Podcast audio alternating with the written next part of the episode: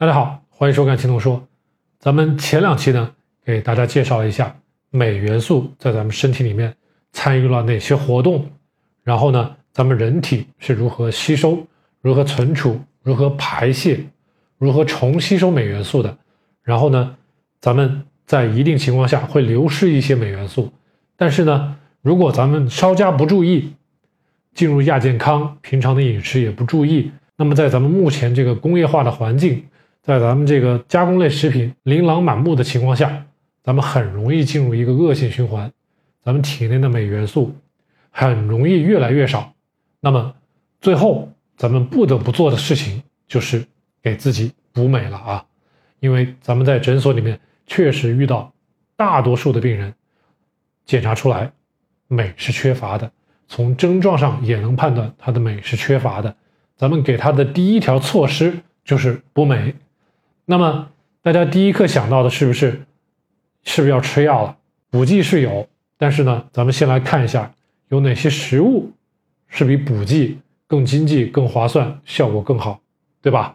那么首先咱们可以看到南瓜子，大家是不是没有想到南瓜子，它竟然每一百克的南瓜子含有五百九十二毫克的镁元素？大家记不记得前面两期节目我说过？在美国，对于五十岁以上的成年人来说，每天需要四百二十毫克的镁啊，四百二十毫克，这个是最高剂量了。大家看，吃南瓜子一百克就有五百九十二毫克。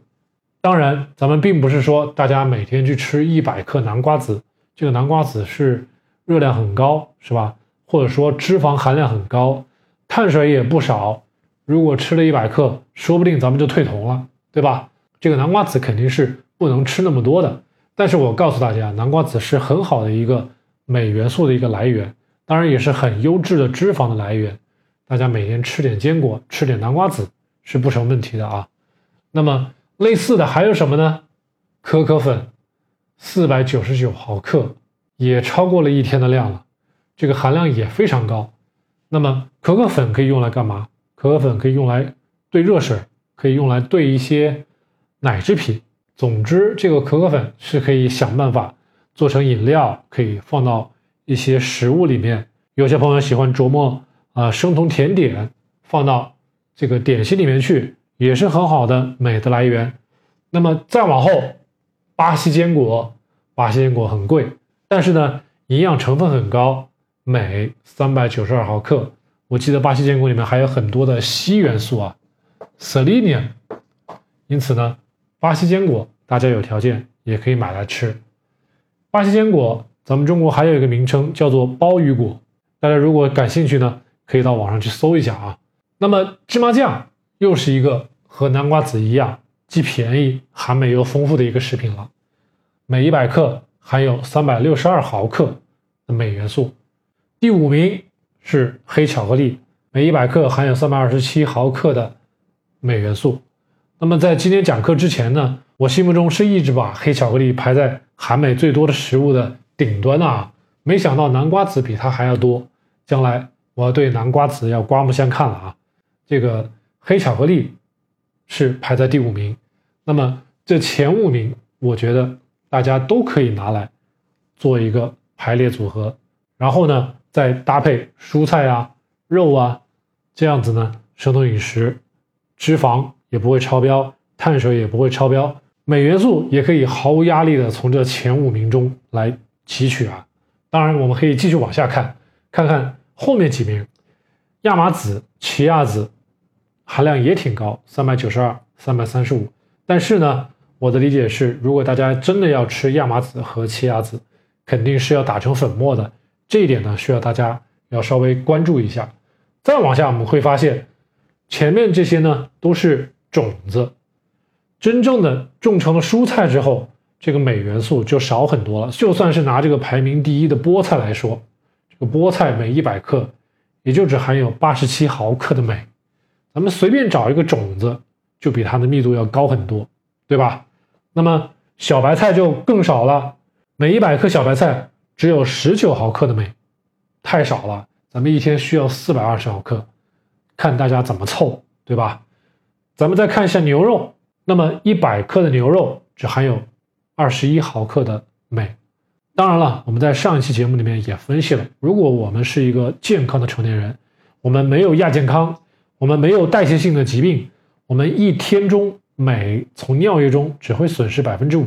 那么在这种情况下，如果某些人说我做 carnivore，我做纯肉饮食，我所有的这些微量元素都从肉里面获得，这也许在一定程度上是可能的。但是呢，但凡大家还处于一些亚健康，但凡有一些疾病，有一些代谢性的一些紊乱，那么大家可能就需要更多的补镁。那么对于有肥胖啊，对于有糖尿病啊这些人，那是一定是要补镁的。那么这个光吃肉，光靠纯肉饮食是解决不了所有的问题的。所以呢，咱们最好的组合就是咱们在这儿写的坚果、蔬菜和肉搭配来吃。这样，我们一份完美的生酮饮食就可以组成了啊。那么，我们也可以看到，菠菜呢，它作为含镁最高的一样蔬菜，它一百克只含有八十七毫克的镁。那么，我们应该吃多少菠菜这样的蔬菜，才能勉强达到四百二十毫克的这个量呢？大概是要乘以五的，也就是咱们大概要吃五百克的菠菜，可以达到四百毫克的镁的摄入。基本上符合咱们成年人一天对镁的需求。那么我呢，经常在现实中或者是在节目中强调，建议大家能够每天吃一到两斤的蔬菜，不要再少了。这样呢，不光是镁、膳食纤维，还有很多其他的一些矿物质都可以一起补充上。那么如果再适当添加一点坚果，那么肯定是更完美了。对于肉来说呢，咱们不强求从肉里面获得多少镁啊。因为它毕竟含镁是很少的，那最好的是从蔬菜和坚果中来获取镁。那么实在不行，我们在诊所里面也遇到有一些朋友真的是不怎么喜欢吃肉，或者呢他上班他只能吃外卖，外卖里也没有什么太多菜，然后呢他可能又会觉得这个坚果含脂肪太多了呀，或者是他不太爱吃啊，怎么总之因为个人的因素不能摄取到足够的镁，那么最后。只有求助于补剂了。那对于镁的补剂，大家应该如何选择？应该选择哪一类？我给大家做一个简单的介绍。那么，我们尽量是选有机盐、有机的 （organic），尽量的避免无机的镁剂。那么，什么是无机的呢？氧化镁、氯化镁、硫酸镁。大家如果看瓶子的话，会写的很清楚啊。Magnesium oxide、Magnesium chloride 是氯化镁，Sulfate 是硫酸镁。大家可以把这个英文或者是中文，大家都可以记一下。而且呢，这个无机盐呢，大家可能会经常吃完之后呢，会有软便，甚至吃多了可能会腹泻。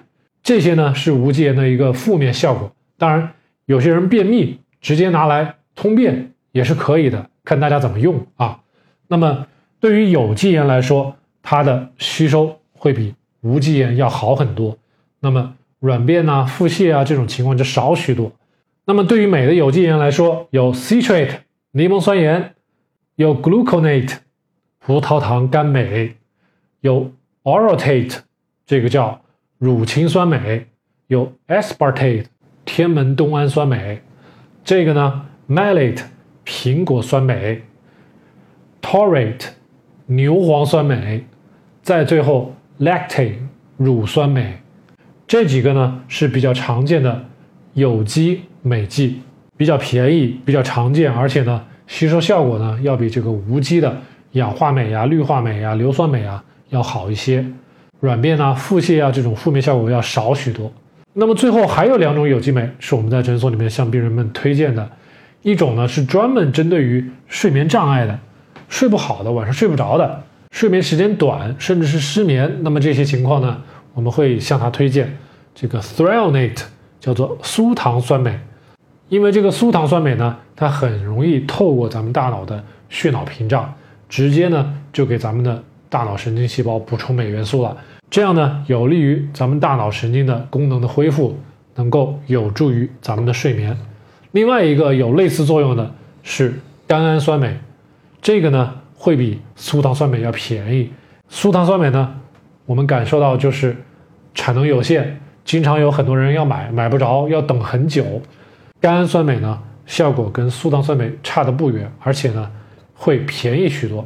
那么咱们现在呢，主要是把它用来，一个是改善睡眠，再一个呢，对付普遍的镁缺乏。那么，甘氨酸镁是用的比较普遍，而且比较经济的一种。那么，苏糖酸镁、甘氨酸镁，大家可以稍微记一下。大家平常如果真有需要，可以去找这两种。当然，前面这么几种呢，并不是不可以啊。大家如果用的效果好，可以继续使用。